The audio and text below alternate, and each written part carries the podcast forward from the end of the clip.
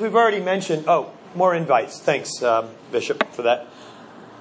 For those listening at home, we don't have some bishop that brought in invites. Guy that brought in invites named Bishop. Uh, that would sound weird, I think, if you're listening in Sri Lanka. I'm wondering. Uh, but as, as we head down this, this path of 2015, it is our genuine desire that we have a constancy of purpose about ourselves, that we will deliberately pursue being shaped into the very image of Christ, as 2 Corinthians 3.18, Galatians 4.19 talks about. That we will pursue it, we'll pursue it with regularity, we'll pursue it with consistency, we'll pursue it with follow up as we uh, continue to engage in discipleship one with another. But we'll also recognize that this work is being done not by our discipline, not by our reminders, but by the Holy Spirit. Next week, we'll talk about spiritual disciplines that will promote that spiritual transformation all the more. But tonight, what I want to talk about, and I've talked about this with the teens and some of the leaders at different moments, but to really lay it out for all of us, the great work that the Holy Spirit wants to do, even while He's shaping us into Christ, the fact that every one of us, as we sit here right now, if we repented, were baptized for the forgiveness of sins, received the gift of the Holy Spirit, as the Bible dictates, well, then we were born of water and spirit. We have dwelling within us the very power that raised Jesus from the dead. And with that astounding gift and that entrustment from God, He wants to do a little something, something through us.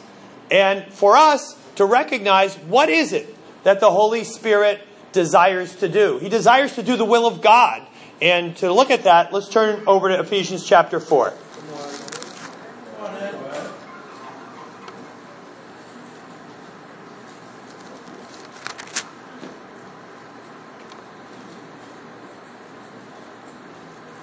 Uh, Ephesians 5, sorry about that.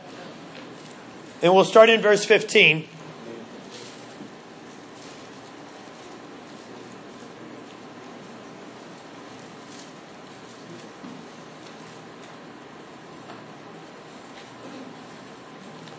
It says, Be very careful then how you live, not as unwise, but as wise, making the most of every opportunity because the days are evil. This is a parallel passage to Colossians 4, which speaks of a similar idea that Paul shares. And Colossians and Ephesians are very much parallel letters with lots of overlap concepts. But when Paul describes this same phenomenon and this same encouragement or exhortation to the church, he says to them, Make the most of every opportunity. Be wise in the way that you act towards outsiders, making sure your speech is always full of grace, seasoned with salt. And here he brings that same idea home. Be wise. You're going to get these spiritual opportunities. Uh, we, we had a study on this a couple of years back, these kairos moments these divine golden windows of opportunity that open as we walk through this fallen world. And as they occur, be ready and make the most of those very opportunities. Because it's a fallen world. The days are evil, and when they're there, grab that brass ring. To use an anachronistic phrase that only if you grew up on the Asbury Park Boardwalk in the 60s would you fully appreciate, as I do. Therefore, do not be foolish, but understand what the Lord's will is. That, that's important because we're going to be talking about letting the Holy Spirit have free rein in our lives, allowing ourselves to surrender the flesh, be led by the Spirit. And sometimes when you hear things like that, you might wonder, ooh, but will that kind of throw off restraint and send us down directions that might be a bit odd? I mean, after all, I've seen videos of, of some people who claim to be spirit led, and you know, they're, they're, they're kicking and they're falling over and they're barking and they're doing all sorts of things. Yeah, I don't know what to say about that. I think what's going on there is actually nothing godly. Because here's what this passage goes on to say. Not only should we understand what the Lord's will is, but then verse 18 is a good linchpin with this idea. Do not get drunk on wine, which leads to debauchery Instead, be filled with the Spirit. That's an interesting passage. In the Greek, there is a contrast as well as a comparison between the idea of getting drunk on wine and being filled with the Spirit. However, there is a moderator in this, is that don't get drunk on wine because it leads to debauchery, rather be filled with the Spirit. But what is the comparison between the two of those things? Well, the comparison is, is that whether you are drunk on wine or whether you're filled with the Spirit, your fleshly inhibitions fall to the side. And sadly, for some of us who have had more than a few experiences of what it is to be inebriated, what it is to have too much wine, we know that our normal filter, our normal good sense of inhibition ends up falling to the side. And think about the, the, the way that you kind of see as a stereotype, whether it be in film or perhaps even through experience, of someone that is drunk on wine. You do see their inhibitions down, and oftentimes, if you run into that person, they're hanging on you and they're like, "Ah, oh, I love you, I love you so much." And, I think my even you know my, my own history with this sort of stuff. And I'm not trying to do it for a laugh here. I'm, I'm trying to do it to illustrate that when our ambitions fall to the side, that we again have no filter, which is not always good. We, we, we say things without kind of running them through a variety of checkpoints. But many of those things that end up being said are, are, are very deeply connecting, or at least that's the, the, the attitude of, what we seek there. You also tend to sing more in that state, uh, and you know it's you know it's kind of a, a, a, right stereotype that you think of you know the, the, the drunken group and, and they're all singing songs all the time. But then look at what this passage goes on to say. Instead, be filled with the Spirit. Speak to one another with sim, psalms, hymns spiritual songs. Sing, make music in your heart, always giving thanks to God the Father for everything in the name of our Lord Jesus Christ. Again, please don't mistake at all what I'm suggesting when we turn ourselves over to the leading of the Holy Spirit. You don't act foolish or silly or debaucherous. However, you do allow your fleshly inhibitions to take a back seat and trust the leading of the Holy Spirit. Now, because growing up, we. Um? Okay. Growing up, we, we all learned the lesson that by listening to those inhibitions of our flesh, by caring what people think, by having decorum in a variety of social settings, our lives will go better. Better not to be uh, slovenly, better not to be gross in a public setting, better not to share the joke that you think is so funny because it probably is going to upset or, at the worst, even insult many, many people. All of that you learned, and, and those things all became part of the fabric of our inhibitions, good fleshly inhibitions. However, those same fleshly inhibitions are the same fabric which are often governed by pride. How do I look to other people? And now our consciences are informed not by our flesh, but our consciences are informed by the Bible. Our consciences are informed by the Spirit. And we've got to get to a place where we can trust better to allow the fleshly inhibitions to be set aside so that the Holy Spirit can really reign unfettered, unchecked by our pride. And the Holy Spirit is a spirit not of timidity, but of power, love, and self discipline, as 2 Timothy 1 says. It is timidity a lot of times why I, I don't come up to Nate and, you know what, put my arm around him and tell him how much I respect him, how excited I am every time I see him, what a great contribution he is to the energy of the singles, and how much I love him. Why? Because, let's face it, even in fellowship, we have figured out what is decorous, what is social decorum that is polite behavior for us to get along and keep a comfort level. And if we're too cold, yeah, that's not good. But also, if we're overflowing too hot, that also becomes a bit odd, and we're like, ooh, you know, what, what's going on there? But if we're going to really allow a spirit of power, love, and self discipline to, to really have expression in our lives, well, I'm probably going to have much more loving your brother from the heart, as Peter tells us, deeply from the heart, conversations that go on one to another. And not be so worried about, I'm supposed to be a guy, is that really what his guy's going to do? And, you know, etc. All the little things in the scripts that go on in our head. Likewise, as we make the most of every opportunity, especially those with outsiders, what, what happens? We allow in our thoughts, well, how am I going to look? You know, am I going to be silly here if I, if I say this?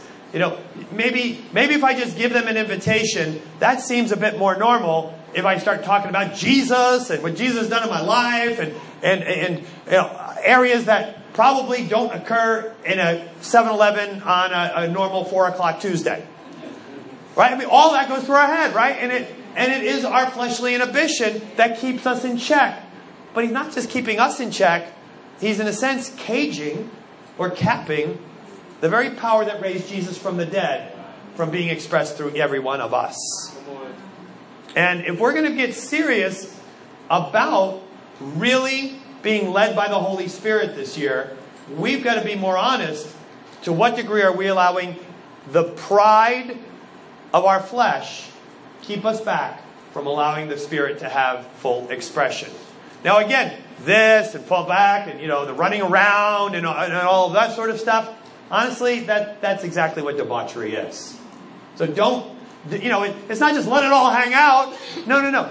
It is a spirit of self discipline. It is a spirit of power, love, and self discipline. It is also know what the Lord's will is. And, and so you can trust as you turn yourself over to the leading of the Holy Spirit that it really will be in alignment with Christ. And by the way, it'll look more like Christ. And you don't see Christ kind of just acting goofy. You don't see Jesus running around and hooting and hollering and, you know, you just don't see that in Christ. Or, oh, there goes my leg again. And, oh, you know, let the people hit the floor. That You don't see that in Jesus. But I, but I know that that's often what, well, I don't know if I want to like go down that way. You know what? If it's really the Holy Spirit, you're not going to go down there anyway. You're going to go down a beautiful path of love, of power, and of self discipline. A beautiful path of love, joy, peace, patience, kindness, goodness, faithfulness, gentleness, and self control. You're going to go down a path of freedom where you no longer have to be constrained by the law, but rather be led by the very Holy Spirit of God, in alignment with God's will, in alignment with the Word of God. Who doesn't want that? Who doesn't want to progress in our maturity where that is what our life looks like more and more every day? But we've talked about this before. We come out of a, a movement, the Churches of Christ, which kind of came out of the Enlightenment. A lot of that was, was suspicious of work of the Holy Spirit. It's time for us not to allow that legacy to constrain us any longer. And, and for us to be able to embrace that we have been reborn of the very Spirit of Christ. Amen? Amen. Now, it is interesting that the, the other passage, I know I talked about this a little while back, but look back in Acts chapter 2. You can keep your finger there in Ephesians 5. But look back in Acts chapter 2, and we see this other occasion where people make fun of the disciples, saying, Yo, those guys look like they've been drinking a bit too much. And when does that occur?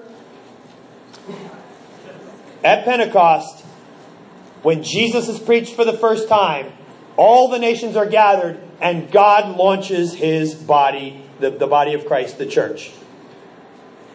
In verse 5, now that we're staying in Jerusalem, God fearing Jews from every nation under heaven. Acts 2 5. When they heard this sound, a crowd came together in bewilderment because each one heard them speaking in his own language. Utterly amazed, they said, Are not all these men who speak in Galileans? then how is it that each of us hears them in his own native language? There's, there's no like weird stuff going on here. There's no language of angels. They are speaking and they're being heard in their own native language. Parthians, Medes, Elamites, residents of Mesopotamia, Judea, Cappadocia, Pontus, Asia, Phrygia, Pamphylia, Egypt, parts of Libya near Cyrene, visitors from Rome, Jews, converts to Judaism, Cretans, Arabs. We hear them declaring the wonders of God in our own tongues. And by the way, tongue sometimes sounds mysterious. It's the same word in the Greek as language. And they're speaking in tongues. Yes, they're speaking in Greek, in Cappadocian, in Egyptian, in Mesopotamian, and in the Medes language, in Parthian. That's the tongue that they're speaking in, in their own native tongues or their own native languages. Amazed and perplexed, verse 12, they asked each other, What does this mean?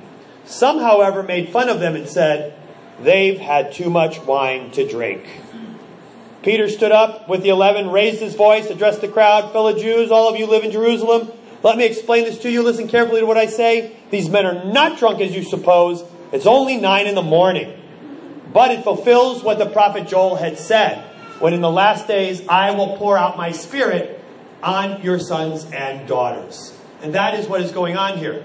Now, if, if, if Denise hopped up right now and began speaking Hungarian, or Dexter could break out in Lithuanian, or if um, if, if, if um, Crystal was, was speaking Mandarin Chinese, I don't think any of us would have as our first response, Denise must be drunk. No, if she's speaking another language and you know that language and you hear her speaking that language, you wouldn't think that, oh, she must be drunk. Because it says clearly in the passage, they understood her in their own native language, and they knew she was speaking their own native language. I don't think that's the cause for someone saying Denise is drunk or Peter is drunk. I think it was their behavior in general, in the way they loved deeply, in the way that they threw off restraint, in the way that they were led by the Holy Spirit, in the way that their flesh fell to the ground, in the way that they pursued every opportunity for love, for power, for self discipline, for the way that they were with one another, loving one another, unified with one another, yucking it up and having a blast and being astounded by God. I think it was those interactions. I think even as they sang to one another in, in all of this time of fellowship, astounded, giving thanks, overflowing in every turn. How good is God? Thank you, God. Thank you, God. Singing to each other. That kind of activity However, I think then you can see the crowd saying, Whoa, this guy's a little over the top. Maybe they've had something to drink. But because they're speaking another language, that doesn't make sense. And so for us to just discount it and say, well, no, I think the power that they displayed and the love that they had and the connection and the fellowship and the gratitude and the overflowing excitement for all things Jesus without the restraint of how do I look before everybody, is what made everybody say, there's something wild going on. Maybe they're drunk because why are they so uninhibited? And that's what Peter says, no, that's not the issue. The Holy Spirit has come down upon them. Come on. That's why this is going on. And so, this is my other encouragement for you is that yes, the Holy Spirit will be shaping us, transforming us, bringing Christ into greater image in our in our own being and in our own walk. And that will be ongoing and praise god that that's the case and that's the promise. But at the same time as we align ourselves with the holy spirit this year let us also kind of get out of the way so that along the way the holy spirit can use us and be expressed in the community around us without us hampering him in any way whatsoever. And become more keenly aware. And here's some things that I've heard with you know some of the leaders, some of the singles. They've been trying to be more keenly aware of this because this is a lesson that we've already brought to bear. And, and as, as they've journaled, as they've shared, and as they've um, kind of encouraged one another along the lines, here's, here's what seems to be the common denominator is that when I talk to people, I get deeper. I talk about Jesus. I talk about what He's done in my life. I'm more grateful. I'm not afraid to kind of let that gratitude overflow in the way that I share. Uh, also, when I have fellowship with another, I don't hold back. I know the Holy Spirit wants to expose. I know the Holy Spirit wants to encourage, exhort, love. All that is going on in my life. I, I don't see things, ah, I don't know, is it, is it really appropriate to share that right now? I share it. That's what goes on. And even when I share my faith, I have longer and deeper conversations with people. And they actually put up with it and, and really enjoy it. And, and as a result, the world around you is not thinking, oh, isn't that nice that, you know, I got an invitation with good directions on how to get to the women's event. You know what? Does that take the Holy Spirit to do? I think Girl Scouts could pull that off. But for us to reconcile the world to Christ, to disrupt people in their keep on keeping on of worldly ambitions and help them to be able to have a stoked ambition for Christ, it's going to take the Holy Spirit, not you, not my savvy social skills, but it's going to take the Holy Spirit to be able to really intervene and disrupt people's lives. So let me encourage you, as you have fellowship with one another, as you have opportunity to be able to, to see a spirit of power, love, and self discipline really look to be released in your life, really become more keenly aware of that and share that with one another. Share, here's how cool it was. When I let my flesh get out of the way, here's what happened. And then also on the flip side, you know what? I let my flesh get in the way. And here's all that happened. And I think as we share this and become more aware of the, this very thing, we will also be all the more desirous and celebratory of the Holy Spirit and what it is that He wants to do in our lives. I really feel like this has been one of the most revolutionary times for me in my walk with Christ. I think Deb would say the same thing. It feels like we're like adolescents again in Jesus. Like we've got this kind of like new energy, this new birth. And, and you know, at the end of the day, even though I do more and I share more and I, and I think I communicate more deeply, I don't come away feeling like, oh, I'm so much more exhausted either. I come away like, wow, how cool was that? Come on. Look what the Holy Spirit has done. And when really great things go on, I also don't become like, well, look what I'm accomplishing now. Because I realize, my goodness, on my flesh, I have a long track record of knowing I don't accomplish that sort of stuff. And that is not at all what would have gone on if it was up to me. But when I decide to let myself get to the back seat here and allow the Holy Spirit to, to go for it, I, I, I can't help but just like, wow, how cool is God? How cool is the Spirit of Christ? And, and it's, just so exciting to give that credit truly and fully to the Spirit of Christ. I haven't known anybody who's been trying to really go down this path to come out of it feeling proud, other than rather than being overwhelmed and humbled and energized by it and by the way, people end up feeling guilty or either. Like, oh no, no, I, I stink. I'm holding back the spirit. No, you know what? If anything, I just feel like, nah, I missed out. That was stupid. I got the power that raised Jesus from the dead, waiting to be expressed through me, and I decided, I don't, I, I don't want that to be my experience right now. I missed out. How stupid is that? But, but I don't come away feeling burdened and guilt because I've been reborn of that spirit where I don't have a spirit of fear, but rather one of sonship realizing that no, God regards us as sons and daughters. That's why He has caused you to be reborn, and, and He's rooting for you, and He's excited to, to, to give you His Holy Spirit. We'll talk about some of these aspects of performance and guilt and all of that as we move on over the course of the next couple of weeks, because I think you'll see it's a non issue. When you really allow the Holy Spirit to have free rein, it is a non issue and, and so encouraging. But, just to reiterate, as we head off on 2015, become keenly aware keenly aware of sowing to the flesh, sowing to the spirit, allowing the spirit to be able to have free rein, or capping that, or, or in any way cloaking that, or veiling that with the pride and the concern of how we look in our flesh and our, our uh, sense of inhibition. My goodness, allow the inhibitions to drop, trust in Jesus enough to allow the Spirit of Christ to be expressed through you, and my goodness, you'll come back singing His praises overjoyed, singing to one another, giving thanks to God, and people wondering, maybe he's a little bit drunk. Amen. Let's go ahead and break the fellowship.